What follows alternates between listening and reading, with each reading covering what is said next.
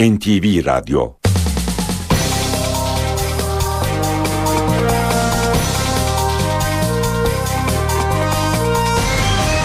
İşe Giderken Mutlu sabahlar. Ben Aynur Altunkaş. Bugün 31 Temmuz Çarşamba işe giderkenle karşınızdayız. Saat 9'a kadar Türkiye ve dünya gündemindeki gelişmeleri, gazete manşetlerini, piyasa verilerini, yol ve hava durumlarını aktaracağız. Önce gündemin öne çıkan başlıklarına bakalım.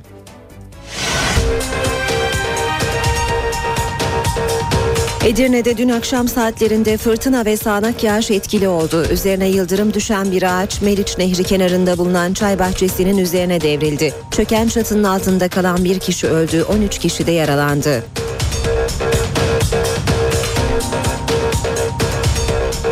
Balıkesir'in Kepsut'la Hatay'ın Belen ilçelerinde de orman yangınları çıktı. Balıkesir'de bazı köyler boşaltıldı.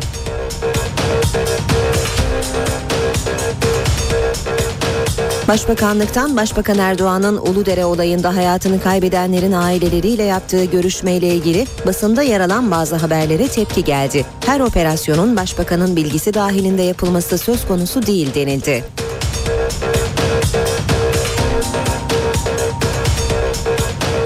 Kuzey Irak Bölgesel Kürt Yönetimi Başbakanı Neçirvan Barzani Ankara'da. Barzani ziyaretinin ilk gününde Dışişleri Bakanı Ahmet Davutoğlu ile bir araya geldi. Ana gündem Suriye, Irak ve Mısır'daki gelişmelerdi.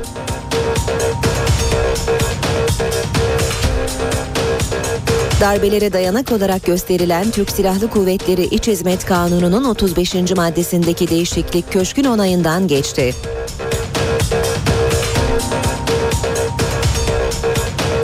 İspanya'da 79 kişinin öldüğü tren kazasına neyin neden olduğu belirlendi. Kaza sırasında makinistin telefonla konuştuğu ortaya çıktı.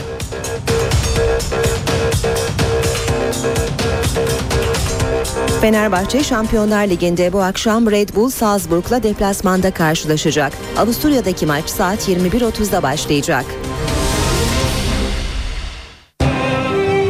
İşe Giderken gazetelerin gündemi.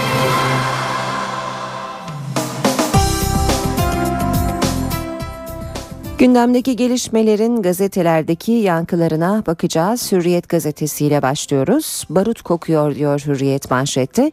Şanlıurfa Ceylanpınar sınırındaki Suriye'nin Resulayn ilçesinde elektriklerin 19'da kesilmesiyle birlikte sabaha kadar silah sesleri yükseliyor. İlçeyi adeta barut kokusu sarıyor diyor Hürriyet gazetesi Resulayn'dan izlenimlerde.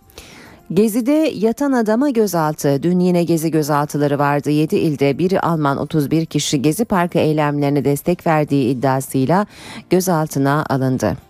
Sembolik mezar taşları kaldırılırken fotoğraf çeken Alman aktivist Klaus Müller, onlar çerçöp değil 6 kişi öldü diye tepki gösterdi, gözaltına alındı.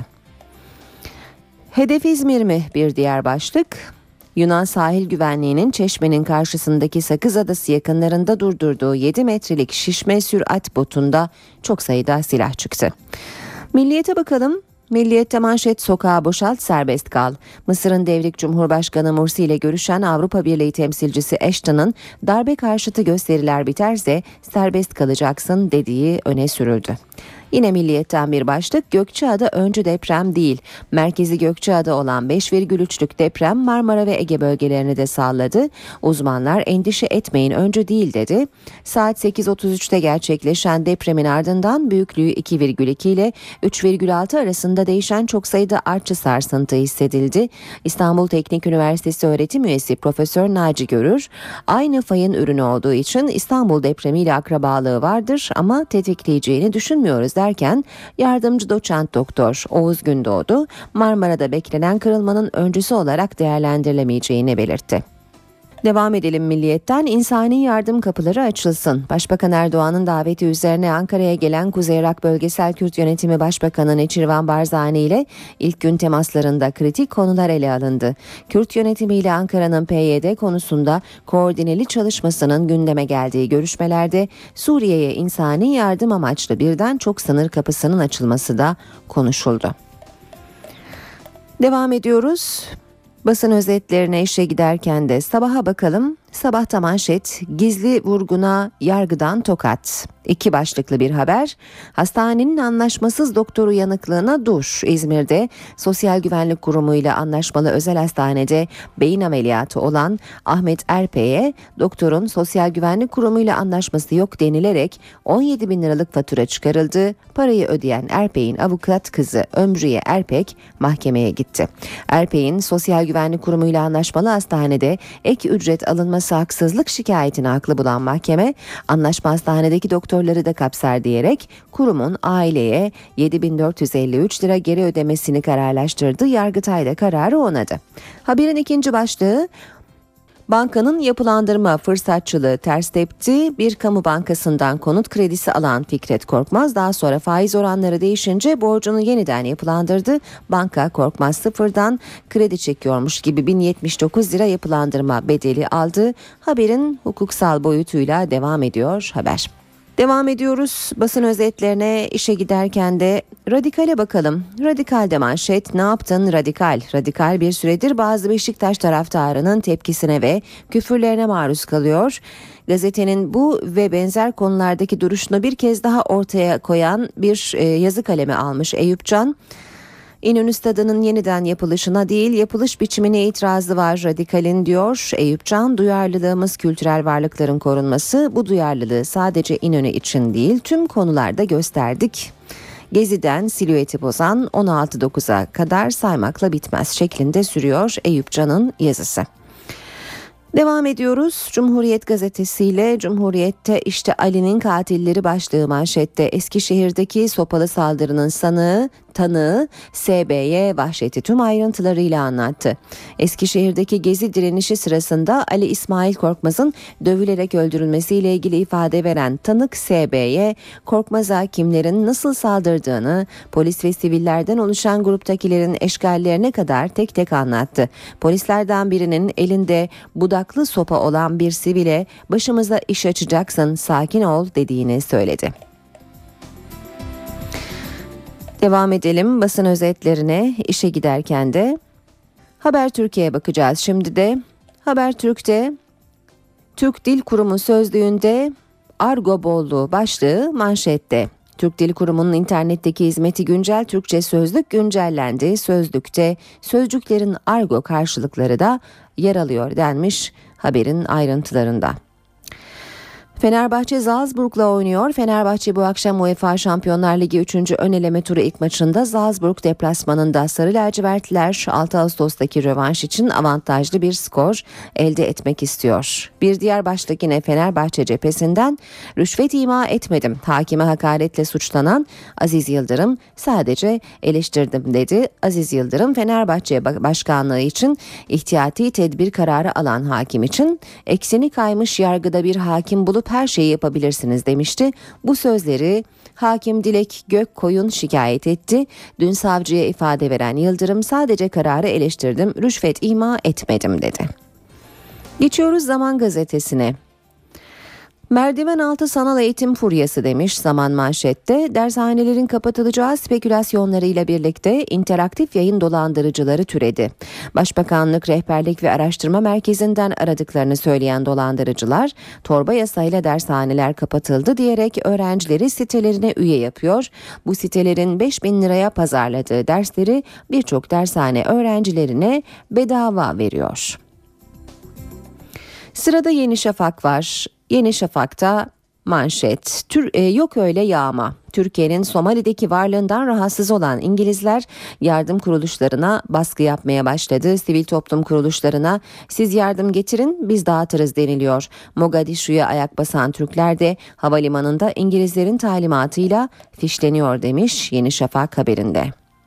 Ve taraf gazetesine bakacağız tarafta sürmanşet barış sınırı aştı. Barış süreci Suriye sınırını geçerek PYD ile güçlendiriliyor. Ankara Salih Müslim'e özelliği tanıma sözü verdi. Sonucu Öcalan onayladı. Barzani de masaya oturdu diyor Taraf gazetesi haberinde. Gündemdeki gelişmelere yakından bakmaya devam edelim. Edirne'de yıldırım düşmesi nedeniyle Meriç Nehri kıyısında bulunan bir çay bahçesinin üzerine ağaç devrildi. Bir kişi öldü, 13 kişi de yaralandı. Edirne dün akşam saatlerinde fırtına ve sağanak yağışa teslim oldu. Yıldırım düşmesi sonucu bir ağaç Meriç Nehri kenarında bulunan çay bahçesinin üzerine devrildi. Çöken çatının altında kalan 23 yaşındaki Ufuk Mumcu hayatını kaybetti. Çay bahçesinde bulunan 13 kişi de yaralandı. Yaralılar çevre hastanelerde tedavi altına alındı. Meteoroloji Genel Müdürlüğü fırtına ve şiddetli yağışın Edirne İl Merkezi ile Uzunköprü, Meriç ve Havza ilçeleri çevresinde etkili olmasının beklendiğini duyurdu. Balıkesir'in Kepsut'la Hatay'ın Belen ilçelerinde de orman yangınları çıktı. Kepsut ilçesindeki yangın Sarı Fakılar köyü yakınlarında başladı. Alevler rüzgarın etkisiyle 100 hektarlık alana yayıldı. İtfaiye ekiplerinin söndürme çalışmalarına 2 uçak ve 5 helikopter destek verdi. Ancak yoğun duman ve havanın kararması nedeniyle havadan müdahaleye ara verildi. Hava aydınlanınca çalışmalar yeniden başladı. Alevlerin yerleşim yerlerini tehdit etmemesi için önlem alındı. Bazı köyler boşaltıldı. Hatay'ın Belen ilçesinde ise iki noktada orman yangını çıktı. Şiddetli rüzgarla alevler büyüdü. Belen Rüzgar Enerji Santrali'ne doğru ilerleyen yangına karadan müdahale edildi. Yangın kontrol altına alındı. Yaklaşık 30 hektarlık Kızılçam ormanı zarar gördü. Başbakan Erdoğan'ın Uludere olayında hayatını kaybedenlerin aileleriyle yaptığı görüşmeyle ilgili Başbakanlıktan yazılı açıklama yapıldı.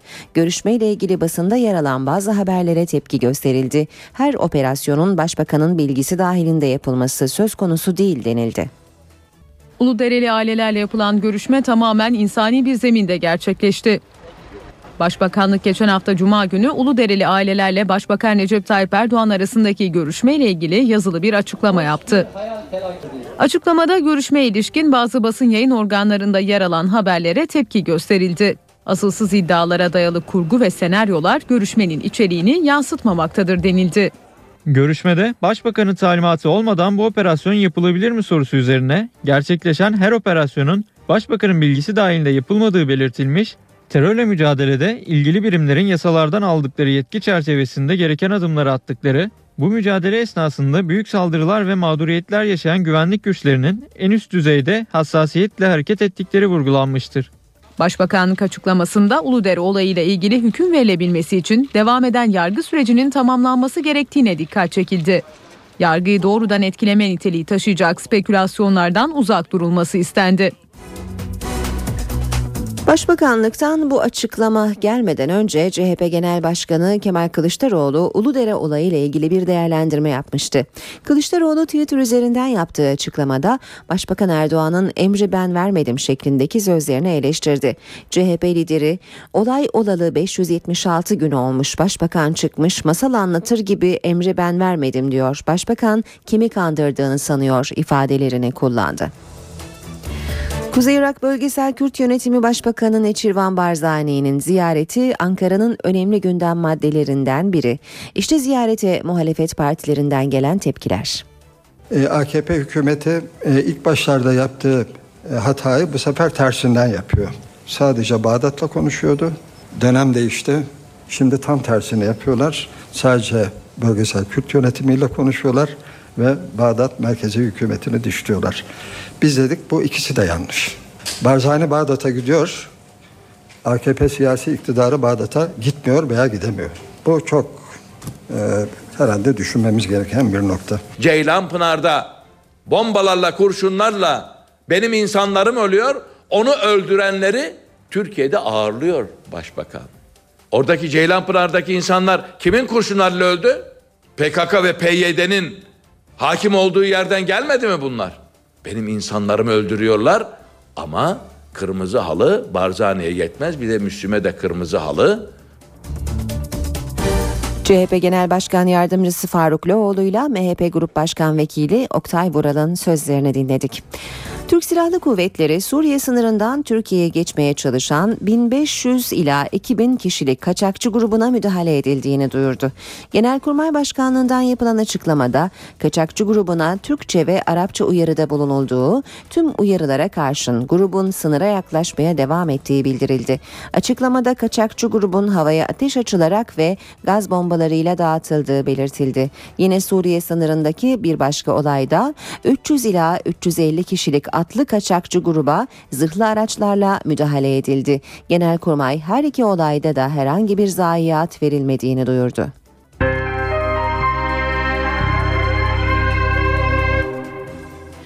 Mısır'da ordu destekli yönetim Türkiye'de hükümetin yaptığı açıklamalardan rahatsız. Mısır Dışişleri Bakanlığı Kahire Büyükelçisi Hüseyin Avni Botsalı'yı çağırarak bu rahatsızlığı dile getirdi. Botsalı daha önce bir kez daha bu nedenle Mısır Dışişleri Bakanlığı'na çağrılmıştı.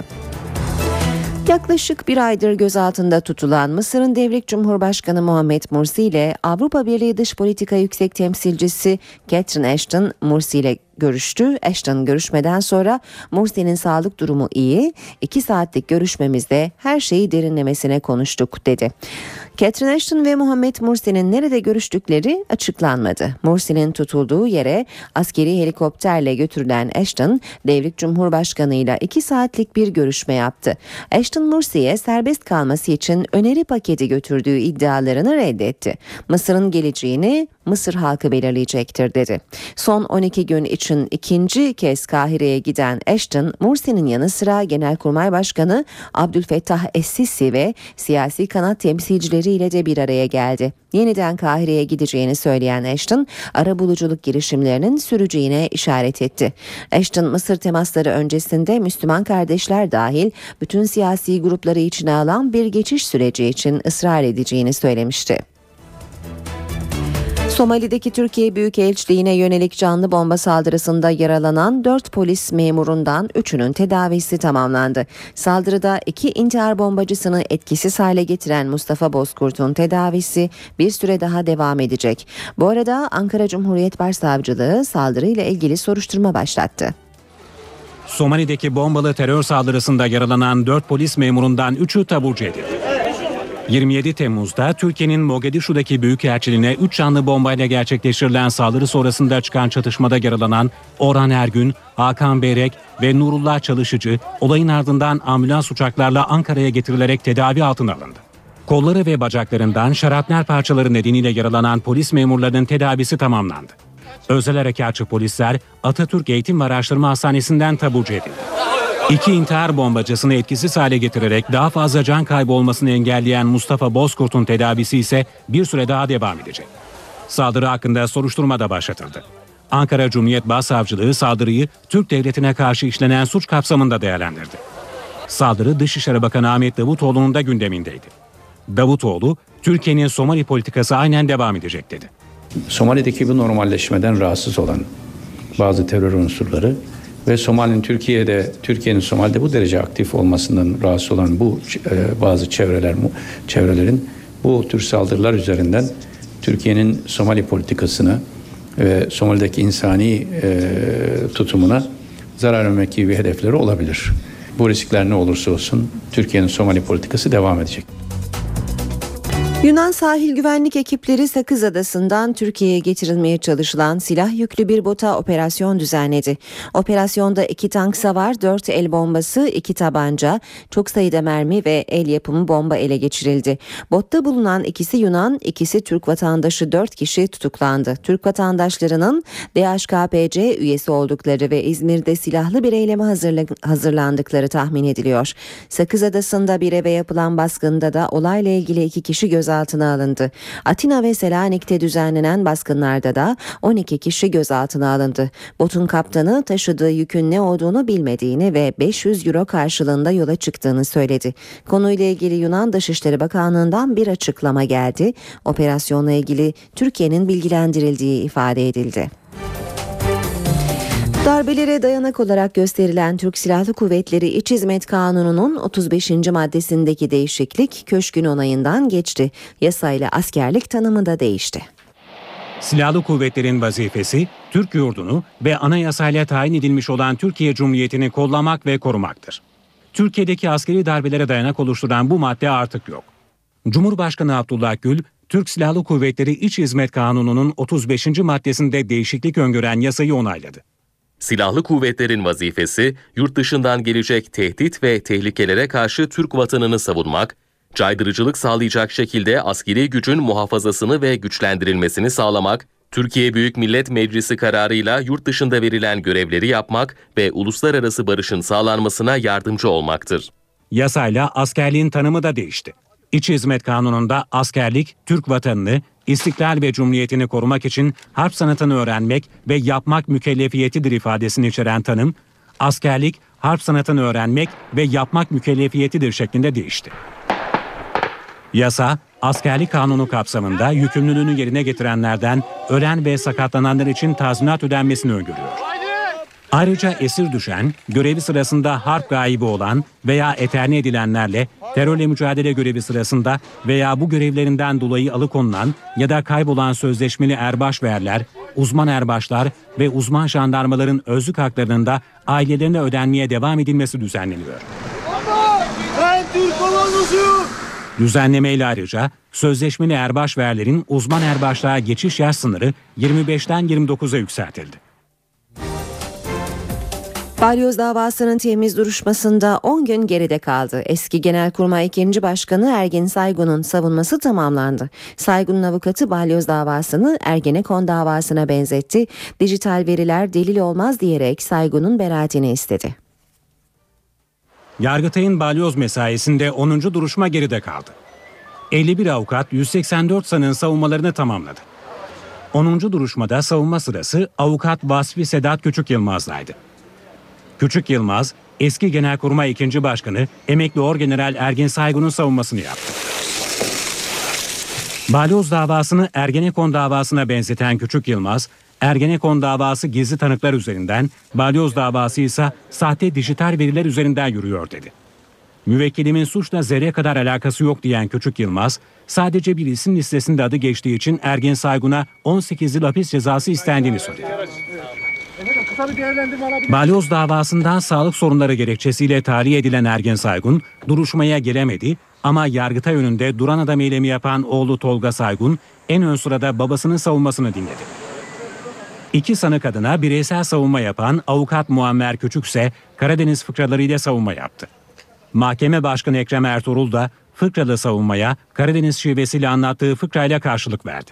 Sanık avukatlarından Şule Nazlıoğlu Eroğlu'sa soruşturmadaki mantık hataları üzerinde durdu. Mahkeme heyetine madem Özden Örnek ve İbrahim Fırtına bu darbe planının içindeydi ve devletin de vardı, Yüksek Askeri Şura'nın başında Başbakan Recep Tayyip Erdoğan var. Neden kuvvet komutanına getirildiler diye sordu. Edirne'de dün akşam saatlerinde fırtına ve sağanak yağış etkili oldu. Üzerine yıldırım düşen bir ağaç Meriç Nehri kenarında bulunan çay bahçesinin üzerine devrildi. Çöken çatının altında kalan bir kişi öldü, 13 kişi de yaralandı.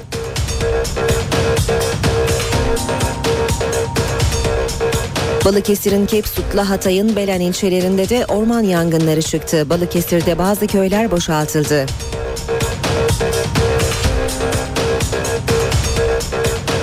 Başbakanlıktan Başbakan Erdoğan'ın Uludere olayında hayatını kaybedenlerin aileleriyle yaptığı görüşmeyle ilgili basında yer alan bazı haberlere tepki geldi. Her operasyonun başbakanın bilgisi dahilinde yapılması söz konusu değil denildi.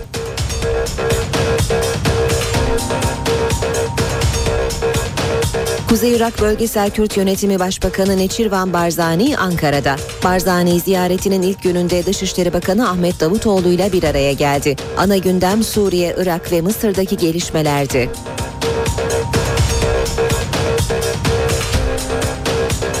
Darbelere dayanak olarak gösterilen Türk Silahlı Kuvvetleri İç Hizmet Kanunu'nun 35. maddesindeki değişiklik köşkün onayından geçti.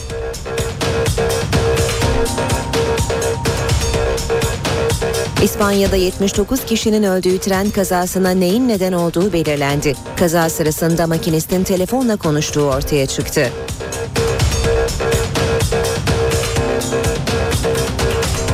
Fenerbahçe Şampiyonlar Ligi'nde bu akşam Red Bull Salzburg'la deplasmanda karşılaşacak. Avusturya'daki maç saat 21.30'da başlayacak. İşe giderken gazetelerin gündemi.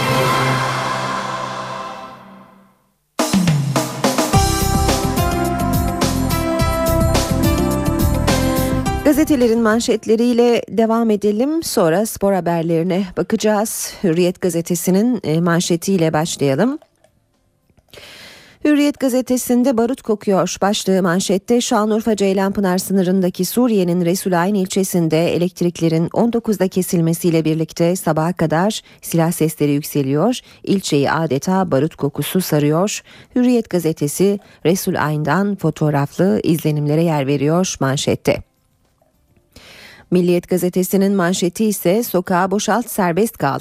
Mısır'ın devrik Cumhurbaşkanı Mursi ile görüşen Avrupa Birliği temsilcisi Ashton'ın darbe karşıtı gösteriler biterse serbest kalacaksın dediği öne sürüldü. Avrupa Birliği Dış İlişkiler Yüksek Temsilcisi Ashton eski Cumhurbaşkanı Mursi ile bir araya gelen ilk yabancı yetkili oldu diyor Milliyet.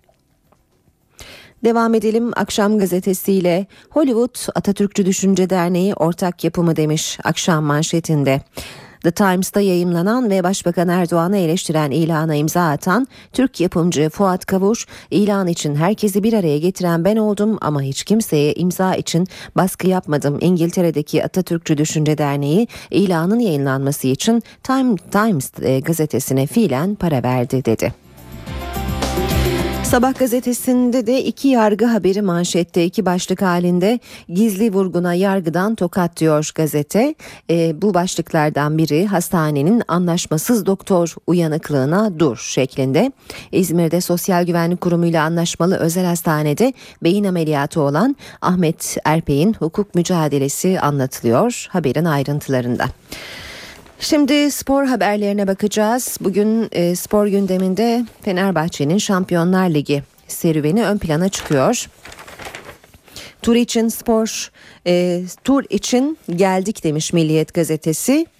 Fenerbahçe Teknik Direktörü Ersun Yanal Salzburg'u yenecek güçte olduklarını söyledi. Taraftarımıza aklını kullanan, yüreğini ortaya koyan bir Fenerbahçe izlettireceğiz. Buraya kazanmaya geldik diye konuştu.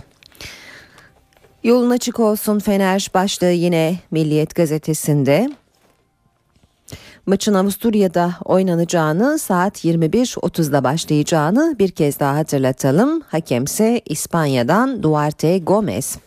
Yine bir Fenerbahçe haberi Cardozo rest çekti. Portekiz basını Cardozo'nun ya 24 saat içinde kararınızı verin ya da Benfica ile çalışmalara başlayayım restini çektiğini yazdı. Devam ediyoruz milliyetten taraftarlar birliği olsun. Beşiktaş, Galatasaray, Fenerbahçe, Bursa Spor ve Trabzonspor kulüplerinin tribün liderleriyle bir araya gelen Gençlik ve Spor Bakanı Suat Kılıç, Almanya'daki gibi taraftarlar birliği adıyla bir yapının kurulması durumunda destek vereceklerini söyledi. Ronaldinho zirvesi yine milliyetten başlık. Brezilyalı yıldızı renklerine katmak isteyen Beşiktaş, sambacının menajeri Roberto Asis'i İstanbul'a getirdi. Siyah beyazlı kulübün ikinci başkanı Ahmet Nur Çebi, Asis'le bir araya gelerek pazarlık masasına oturdu. Aysal'dan itiraf takviye şart. Bak e, Başkan Ünal Aysal yargıdan çıkacak kararı beklediklerini söyledi. Ya, e, yabancı konusunda maalesef elimiz kolumuz bağlı.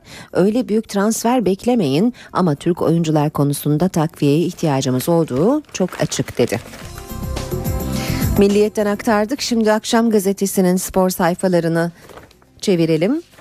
Okuyacağımız ilk başlık Boşaltın uçağı çocuklar. Başkan Yıldırım'dan rötar çıkışı sivil havacılık Salzburg'a iniş izni almayı unuttu. Uçak kalkmadı. Başkan Yıldırım hepimiz dışarı çıkalım futbolcular Samandıra'ya dönsünler dedi. Kule hemen pilota siz kalkın havada izin alırız talimatı verdi. Fenerbahçe'yi terör timi korudu. Pasaport kontrolüne girmeyen Fenerbahçe Avusturya'da eşi görülmemiş bir güvenlik önlemiyle karşılaştı diyor Akşam gazetesi haberde. Aysal'dan iki yıl daha dönmeyeceğim diyen Arda'ya rest, seneye yeri dolarsa almam. Arda'nın transferi dedikodu bu sene gelemez. Kulübü 25 milyon euro gibi uçuk rakam istiyor.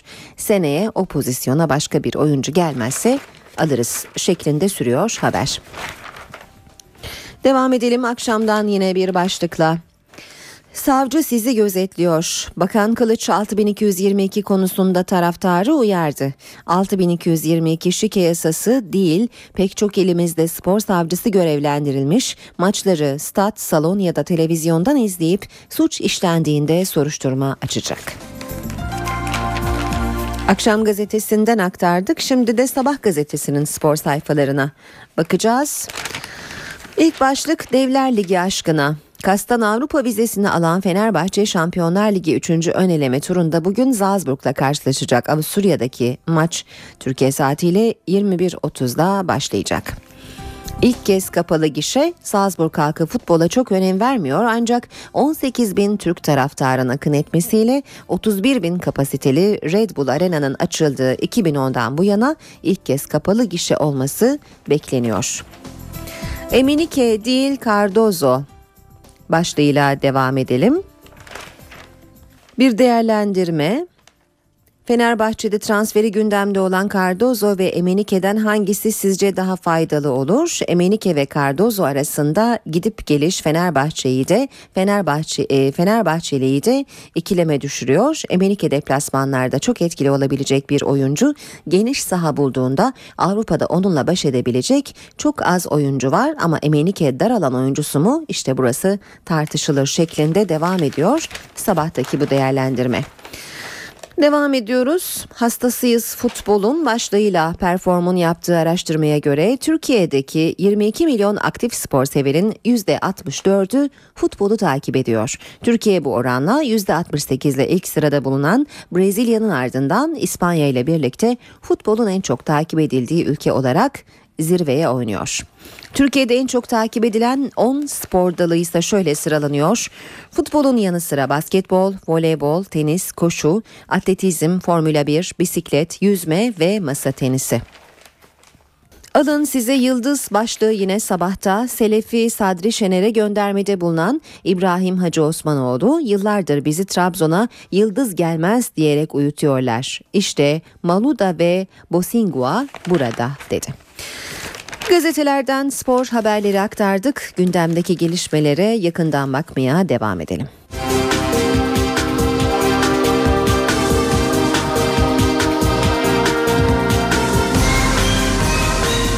İşe giderken Gezi eylemleriyle ilgili operasyonlar sürüyor. 5 ilde 9 kişi gözaltına alındı. Operasyonların başkent merkezli 3. dalgasında İzmir, Mersin, Samsun, Tunceli ve Ankara'da birçok noktaya baskın yapıldı. İzmir ve Samsun'da birer, Ankara'da ise 7 kişi gözaltına alındı. Zanlıların kaldığı yerlerde yapılan aramada birçok dokümana ve sayısal veriye el koyuldu. 2 kişinin arandığı bildirildi.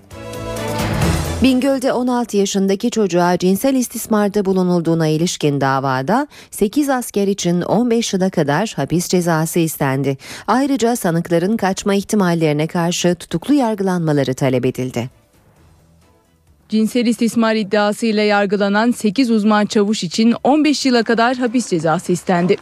Bingöl'de 16 yaşındaki kıza cinsel istismarda bulundukları iddia edilen biri tutuklu 8 sanık için savcılığın hazırladığı iddianame kabul edildi.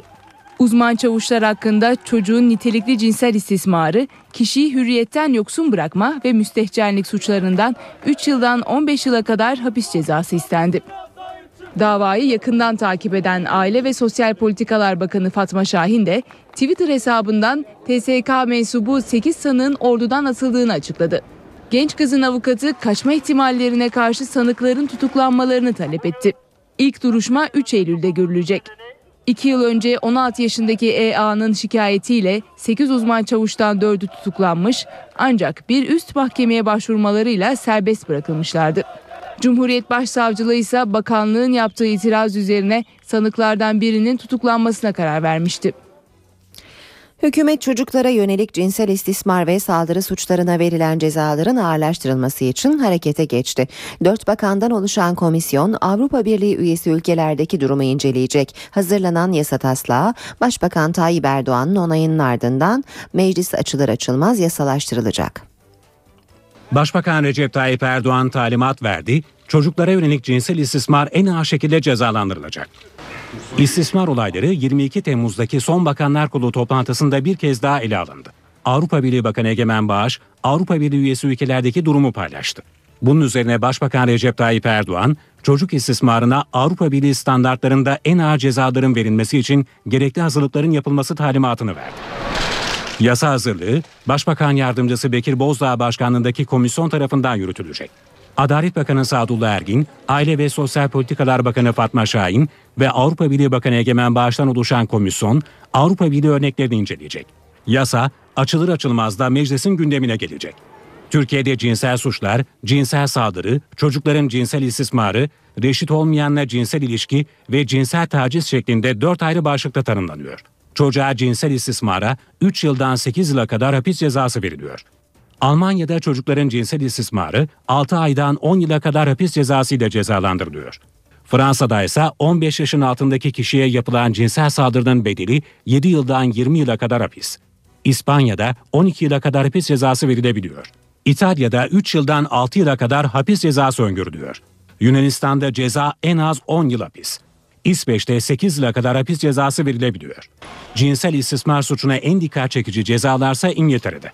Tecavüz suçunun cezası ömür boyu hapis. Birinci ve beşinci sınıfa başlayacak çocukların okul kayıtları otomatik olarak yapıldı. Milli Eğitim Bakanlığı'ndan yapılan yazılı açıklamaya göre mecburi ilk öğretim çağına giren 1 milyon 863 bin çocuk birinci sınıflara, 1 milyon 237 bin 986 öğrenci ise beşinci sınıflara yerleştirildi. Doğum tarihleri 2008 Nisan-Eylül ayları arasında bulunan ve dolayısıyla kayıtları veli isteğine bağlı çocuklar da ikametgahlarına en uygun ilkokullara geçici olarak yerleştirildi. Bu yaş grubundaki çocuğunu birinci sınıfa göndermek isteyen velilerin okula yazılı istekte bulunmaları okula kesin kayıtları için yeterli olacak. Veliler Milli Eğitim Bakanlığı'nın internet sitesinden çocuklarının hangi okula yerleştirildiğini öğrenebilecek. Hükümet erken evliliği teşvik etmek için çalışma başlattı. 25 yaş altında olup evlenmek isteyen ancak maddi imkansızlıklar nedeniyle evlenemeyen gençlere 2 yıl geri ödemesiz kredi verilecek. En az 3 tane çocuk istiyoruz.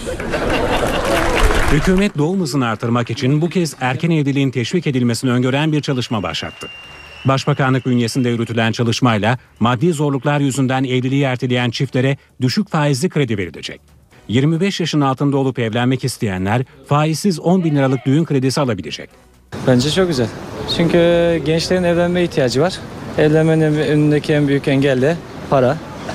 Bu da e, evlenmeyi arttıracaktır. Valla mükemmel bir şey olur yani. Eğer böyle bir şey olursa on numara olur. Ben 20 yaşındayım. Evlenir misin? Evlenirim tabii ya. Şimdi evlenirim yani şu anda. Ödemeler 2 yıl sonra başlayacak, düşük taksitlerle geri ödenebilecek. Hibe vermediği sürece benim için bir şey değişmez. Para için evlilik artı yani evlilik sayısı artar bence parayı almak için. Bence şöyle düşünüyorum. Yanlış bir şey. Bence parayla evlilik olmamalı. Bence mantıksız. Nasıl mantıksız? Kimse okumayı tercih etmez. Daha çok evliliğe gider. Hükümetin doğum yapan kadına 6 ay ücretsiz izin verilmesini de öngören düzenlemenin yer aldığı paketinde yeni yasama yılının başında görüşülmeye başlanması bekleniyor.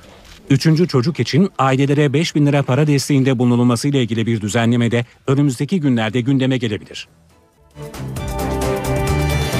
Varlık barışı ile ilgili verilen sürenin dolmasına bir gün kala süre 3 ay uzatıldı. Karar resmi gazetede yayınlanarak yürürlüğe girdi. Yurt dışında bulunan altın ve döviz gibi menkul kıymetlerini Türkiye'ye getirmek isteyenler için başvuru süresi 31 Ekim 2013 tarihine kadar uzatıldı. Maliye Bakanı Mehmet Şimşek önceki gün yaptığı açıklamada başvuru süresini uzatabileceklerini söylemişti. Şimşek'in perşembe günü varlık barışı ile ilgili sonuçları kamuoyuyla paylaşması bekleniyor. NTV Radyo Edirne'de dün akşam saatlerinde fırtına ve sağanak yağış etkili oldu. Üzerine yıldırım düşen bir ağaç Meriç Nehri kenarında bulunan çay bahçesinin üzerine devrildi. Çöken çatının altında kalan bir kişi öldü, 13 kişi de yaralandı.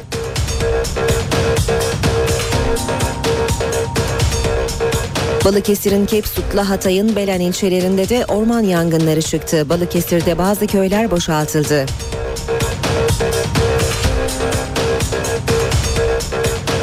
Başbakanlıktan Başbakan Erdoğan'ın Uludere olayında hayatını kaybedenlerin aileleriyle yaptığı görüşmeyle ilgili basında yer alan bazı haberlere tepki geldi. Her operasyonun başbakanın bilgisi dahilinde yapılması söz konusu değil denildi.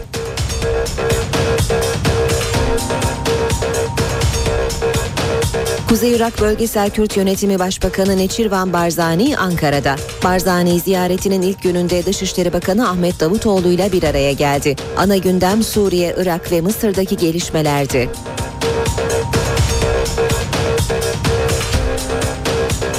Darbelere dayanak olarak gösterilen Türk Silahlı Kuvvetleri İç Hizmet Kanunu'nun 35. maddesindeki değişiklik köşkün onayından geçti.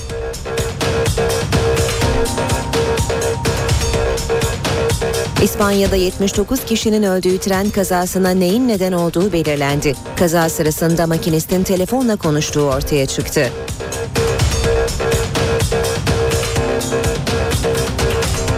Fenerbahçe Şampiyonlar Ligi'nde bu akşam Red Bull Salzburg'la deplasmanda karşılaşacak. Avusturya'daki maç saat 21.30'da başlayacak. Dün yurdun büyük bölümünde sıcaklık rekorları kırılabilecek düzeyde bir hava vardı. İstanbul'da bu sıcaktan nasibini almıştı ama Trakya'dan da sel haberi geldi. Gökhan Abuş günaydın. Günaydın. Ee, nedir son tahminleriniz bugüne dair? Valla dediğiniz gibi de pazar günü başlayan Marmara'da da başlayan sıcaklık yükselişi giderek etkisini arttırdı ve dün dün Marmara bölgesinde hemen hemen yılın en sıcak günlerinden biri yaşandı. Edirne zaten çok fazla ısınmıştı. Bizde meteorolojide en önemli olaylardan bir tanesi sıcaklık süreksizliği dediğimiz ani ısınmaya bağlı olarak gelişecek CB bulutlarının bırakabileceği ve tahmin etmekte oldukça zorlandığımız kısa süreli sağanaklardır ki bunlardan bir tanesi dün Edirne ve civarında kısa süreli rüzgar hatta kuvvetli rüzgar e, ve sağanak yağış bırakarak etkisini gösterdi. Evet asıl yağışlar Trakya'ya bugün gelecek. Bugün yağışların sıcaklıkların yükselmesiyle birlikte bulutlanma giderek artacak.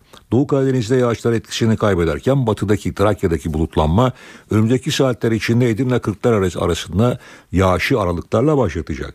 Bu yağışlar akşam saatlerine doğru Marmara'nın kuzey kesimlerini etkisi altına alacak ve özellikle bu yağışların İstanbul'un ya akşam saatlerinden itibaren ki gece yarısında yer yer bulabilir. İstanbul'un Avrupa yakasında başlamasını ve sabah erken saatlerden itibaren de yerel sağanaklar şeklinde İstanbul'un Avrupa ve kuzey kesimlerine daha sonra doğusun yani Anadolu yakasını etkisi altına almasını bekliyoruz.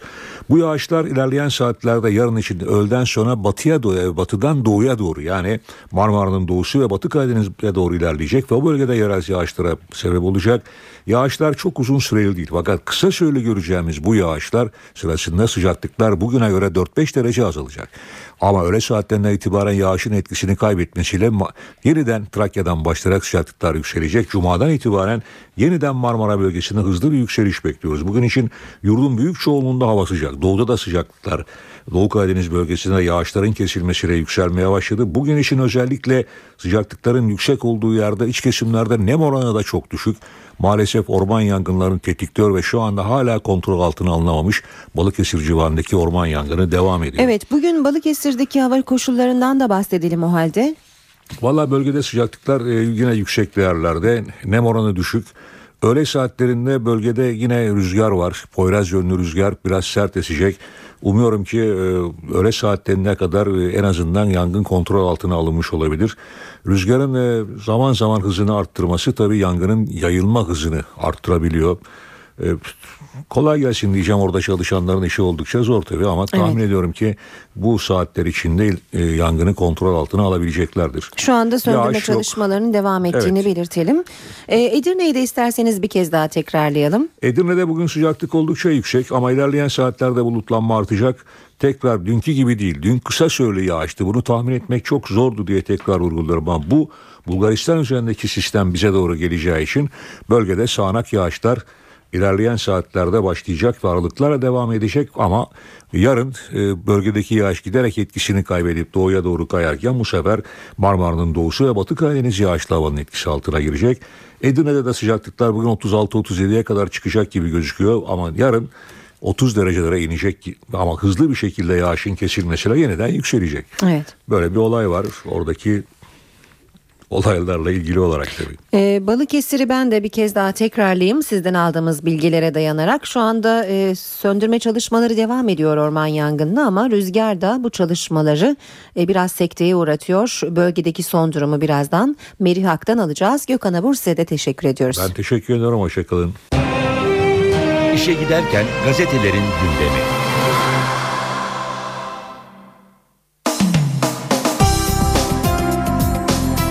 Gündemdeki gelişmelerin gazetelerdeki yankılarıyla devam ediyoruz. Hürriyet gazetesiyle başlıyoruz. Hürriyet'te Resul Ayin'den izlenimler var. Haberin başlığı barut kokuyor. Şanlıurfa Ceylanpınar sınırındaki Suriye'nin Resulayn ilçesinde elektriklerin 19'da kesilmesiyle birlikte sabaha kadar silah sesleri yükseliyor. İlçeyi adeta barut kokusu sarıyor deniyor izlenimlerde.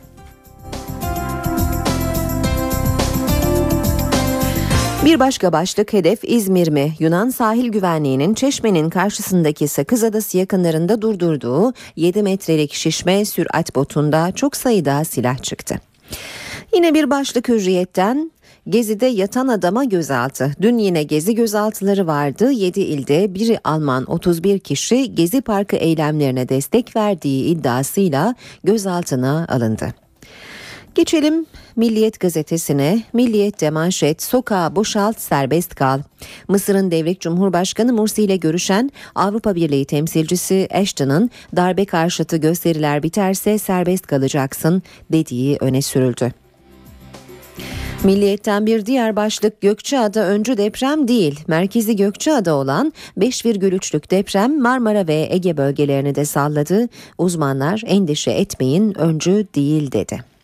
Devam ediyoruz basın özetlerinde yine milliyetten bir başlık var sırada. Enflasyon hedefi %6'yı aştı. Merkez Bankası Başkanı Erdem Başçı 2013 yılı enflasyon hedefini 0,9 puan artırarak %6,2'ye revize ettiklerini açıkladı. Geçelim Sabah gazetesine. Sabahın manşeti gizli vurguna yargıdan tokat. Hastanenin anlaşmaz, e, anlaşmasız doktor yanıklığına dur diyor haberin alt başlığı ve ayrıntılar şöyle. İzmir'de Sosyal Güvenlik Kurumu ile anlaşmalı özel hastanede beyin ameliyatı olan Ahmet Erpe'ye doktorun Sosyal Güvenlik Kurumu ile anlaşması yok denilerek 17 bin liralık fatura çıkarıldı. Parayı ödeyen Erpek'in avukat kızı Ömrüye Erpek mahkemeye gitti ve hukuk mücadelesinin kazanıldığından söz ediyor haber Sabah gazetesinde. Sırada Zaman Gazetesi var. Merdiven altı sanal eğitim furyası demiş Zaman manşette. Dershanelerin kapatılacağı spekülasyonlarıyla birlikte interaktif yayın dolandırıcıları türedi.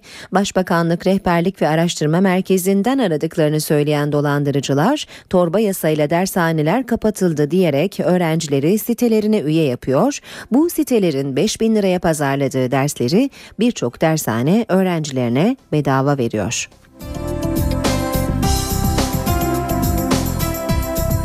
Geçelim Yeni Şafak gazetesine. Yeni Şafak'ta manşet yok öyle yağma. Türkiye'nin Somali'deki varlığından rahatsız olan İngilizler yardım kuruluşlarına baskı yapmaya başladı.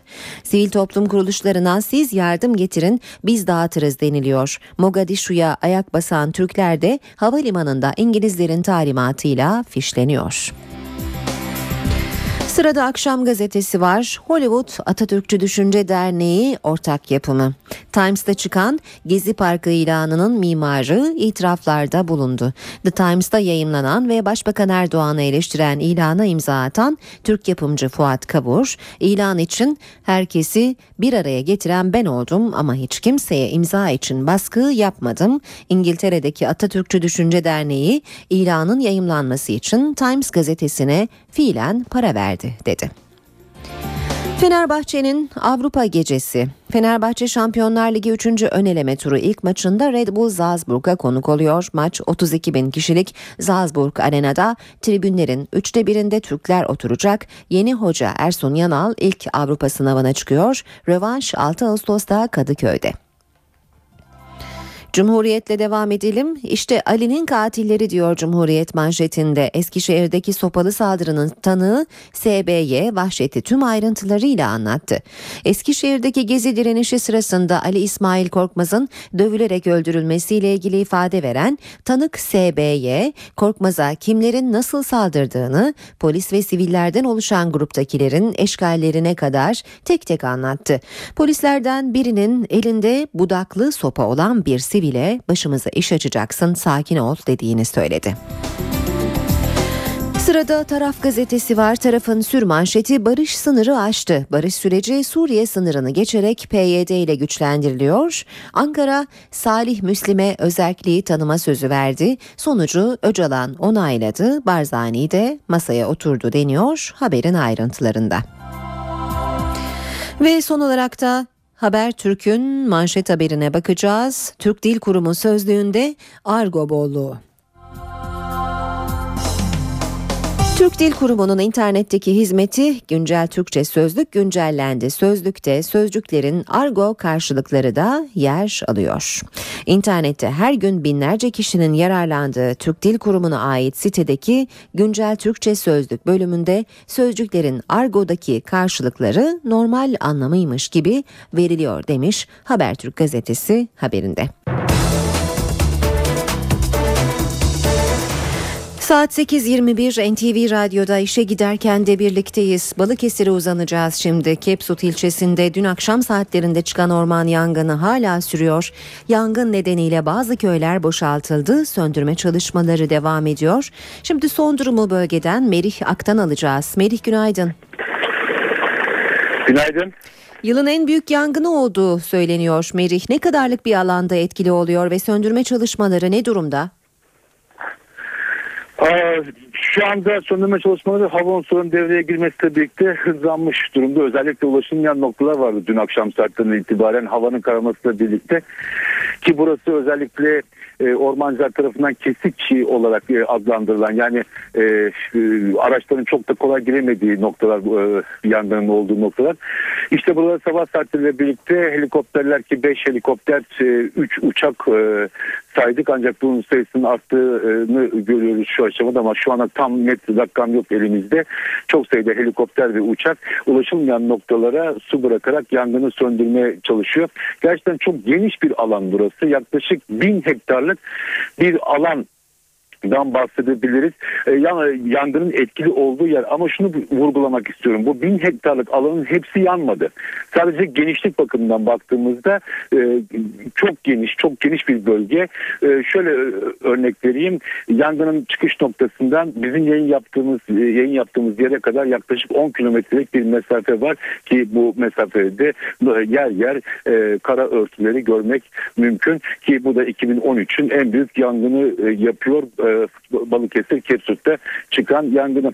Çok şiddetli rüzgar vardı dün yangın çıkış saatlerinde ki ormancılar üç şeyden korkarlar. Rüzgar, e, yüksek sıcaklık ve düşük nem. İşte bu üçü bir araya gelince ki son 3-4 gündür e, Türkiye'nin dört bir yanından özellikle ormanlardan yangın haberleri geliyor senin de bildiğin gibi.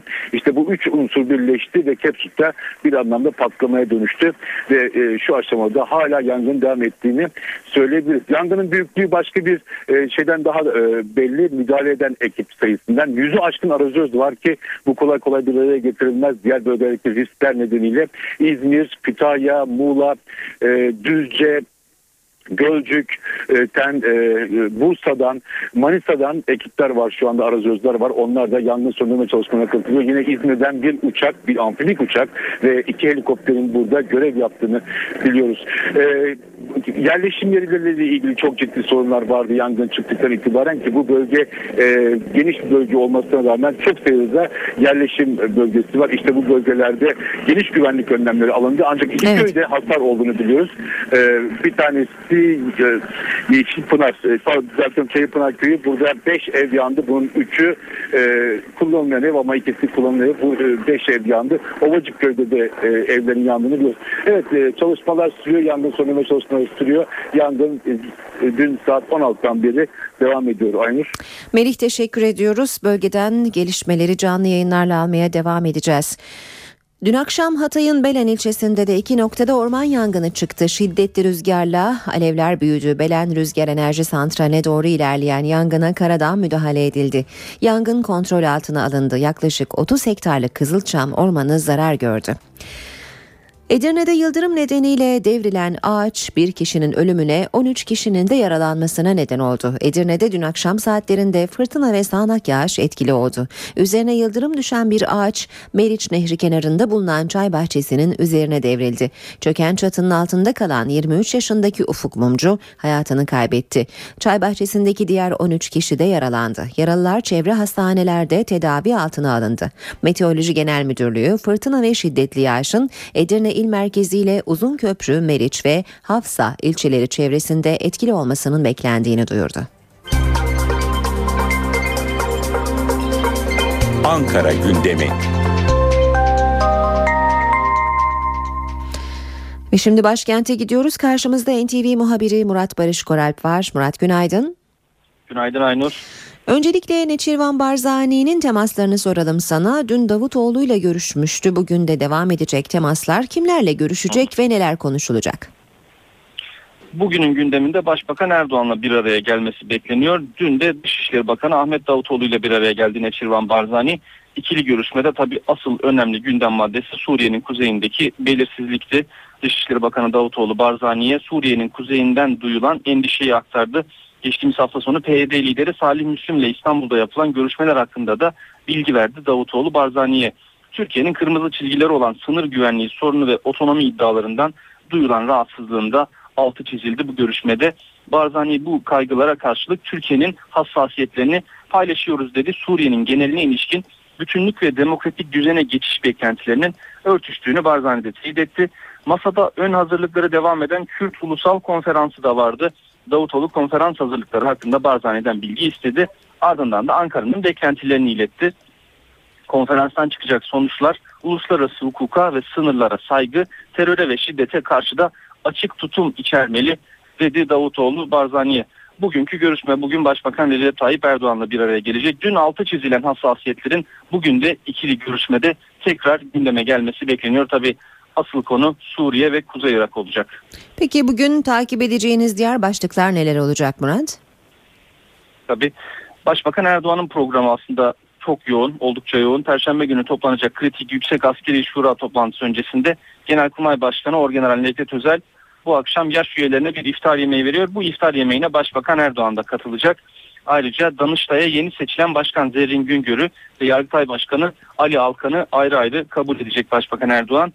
Ee, akşam saatlerinde 18.30'da da Türkiye Odalar ve Borsalar Birliği Genel Kurulu delegelerine hitaben bir konuşma yapacak. Cumhuriyet Halk Partisi 13 ilin büyük şehir olmasını öngören kanunla ilgili Anayasa Mahkemesi'ne bir iptal başvurusu yapmıştı. Bu iptal başvurusunun öne alınması için bugün yine Anayasa Mahkemesi'nde olacak CHP. Grup Başkan Vekili Engin Altay Anayasa Mahkemesi'nin önünde bir de açıklama yapacak. 361 sanıklı balyoz davasının Yargıtay'daki temin süreci de devam ediyor. Mahkeme heyeti sanık avukatlarının savunmalarını dinlemeye bugün kaldığı yerden devam edecek. Gençlik ve Spor Bakanı Suat Kılıç'la İçişleri Bakanı Muammer Güler spor müsabakaları güvenliği çalıştayına katılıyorlar. Bu çalıştayda Futbol Federasyonu Başkanı Yıldırım Demirören, Emniyet Genel Müdürü Mehmet Kılıçlar ve Spor Genel Müdürü Mehmet Baykan da olacak. Meclisin gündeminden de kısa bir not. CHP Ankara Milletvekili Aylin Nazlı Aka ve CHP Mersin Milletvekili Aytu Atıcı mecliste basın toplantısı düzenleyecekler. MHP Ankara Milletvekili Özcan Yeniçeri de yine mecliste basın toplantısı düzenleyecek isimler arasında olacak. Aynur. Murat Barış Koralp teşekkür ediyoruz. Kolay gelsin.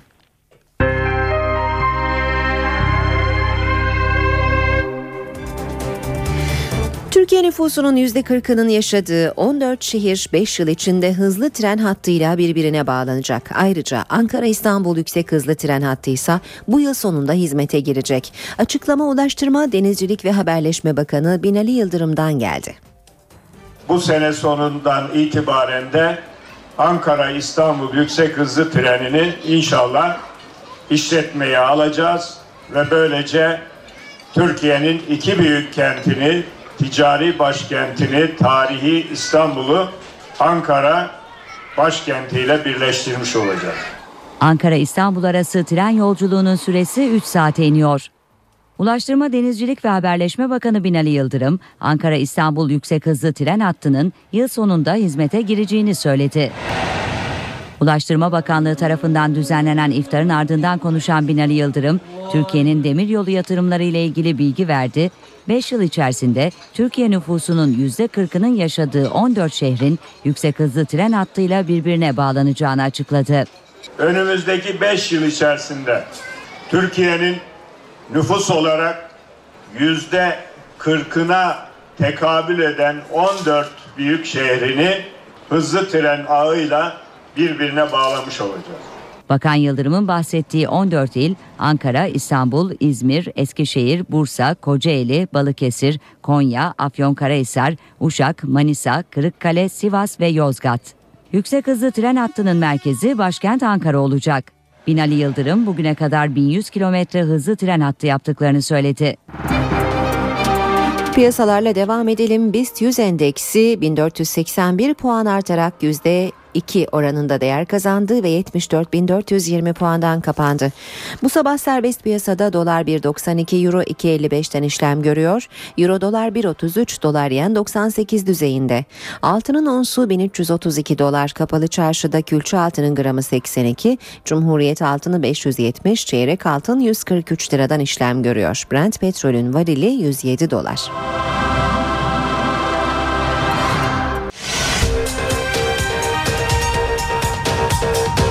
Edirne'de dün akşam saatlerinde fırtına ve sağanak yağış etkili oldu. Üzerine yıldırım düşen bir ağaç Meriç Nehri kenarında bulunan çay bahçesinin üzerine devrildi. Çöken çatının altında kalan bir kişi öldü, 13 kişi de yaralandı.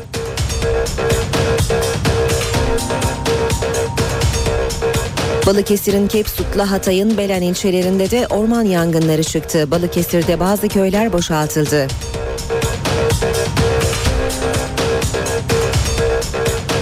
Başbakanlıktan Başbakan Erdoğan'ın Uludere olayında hayatını kaybedenlerin aileleriyle yaptığı görüşmeyle ilgili basında yer alan bazı haberlere tepki geldi. Her operasyonun başbakanın bilgisi dahilinde yapılması söz konusu değil denildi.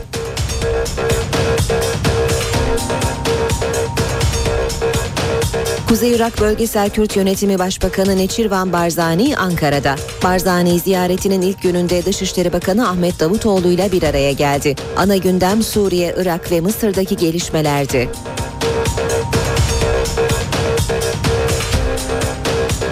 Darbelere dayanak olarak gösterilen Türk Silahlı Kuvvetleri İç Hizmet Kanunu'nun 35. maddesindeki değişiklik köşkün onayından geçti.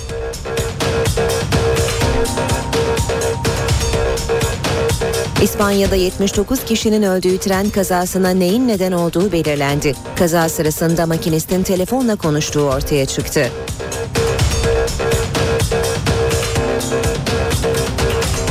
Fenerbahçe Şampiyonlar Ligi'nde bu akşam Red Bull Salzburg'la deplasmanda karşılaşacak. Avusturya'daki maç saat 21.30'da başlayacak.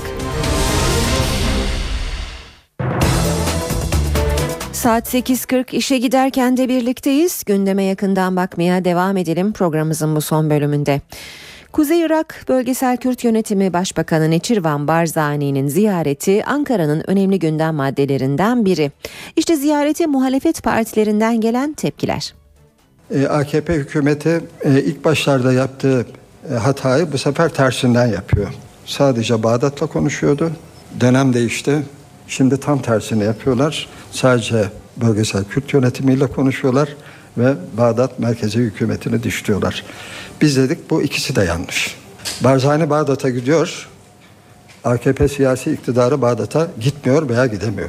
Bu çok e, herhalde düşünmemiz gereken bir nokta. Ceylanpınar'da bombalarla, kurşunlarla benim insanlarım ölüyor. Onu öldürenleri Türkiye'de ağırlıyor başbakan. Oradaki Ceylanpınar'daki insanlar kimin kurşunlarıyla öldü?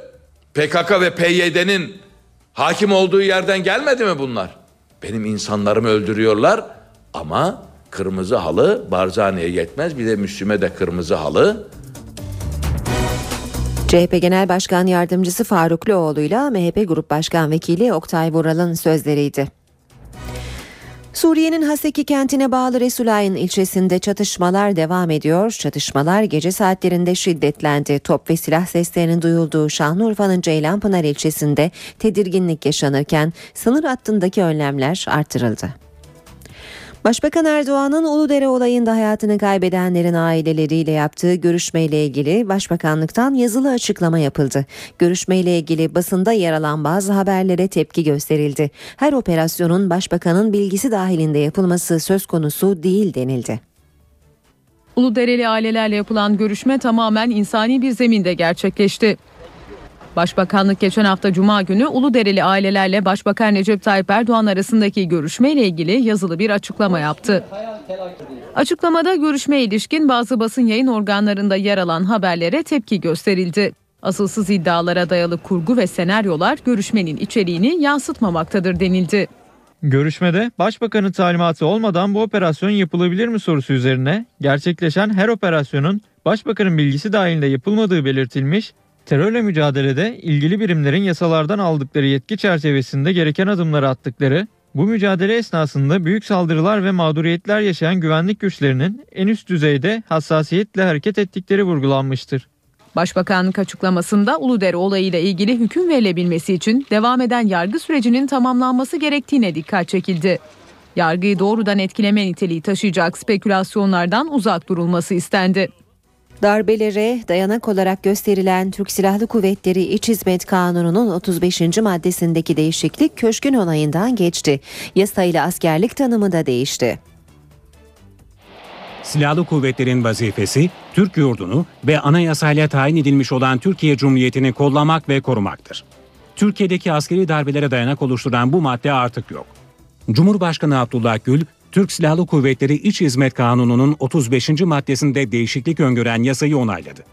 Silahlı kuvvetlerin vazifesi yurt dışından gelecek tehdit ve tehlikelere karşı Türk vatanını savunmak, caydırıcılık sağlayacak şekilde askeri gücün muhafazasını ve güçlendirilmesini sağlamak, Türkiye Büyük Millet Meclisi kararıyla yurt dışında verilen görevleri yapmak ve uluslararası barışın sağlanmasına yardımcı olmaktır.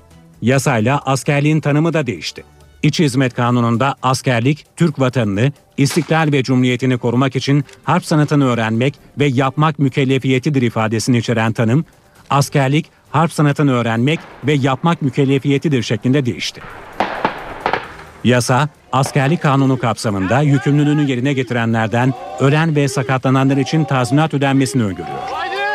Ayrıca esir düşen, görevi sırasında harp gaibi olan veya eterni edilenlerle terörle mücadele görevi sırasında veya bu görevlerinden dolayı alıkonulan ya da kaybolan sözleşmeli erbaş ve erler, uzman erbaşlar ve uzman jandarmaların özlük haklarının da ailelerine ödenmeye devam edilmesi düzenleniyor.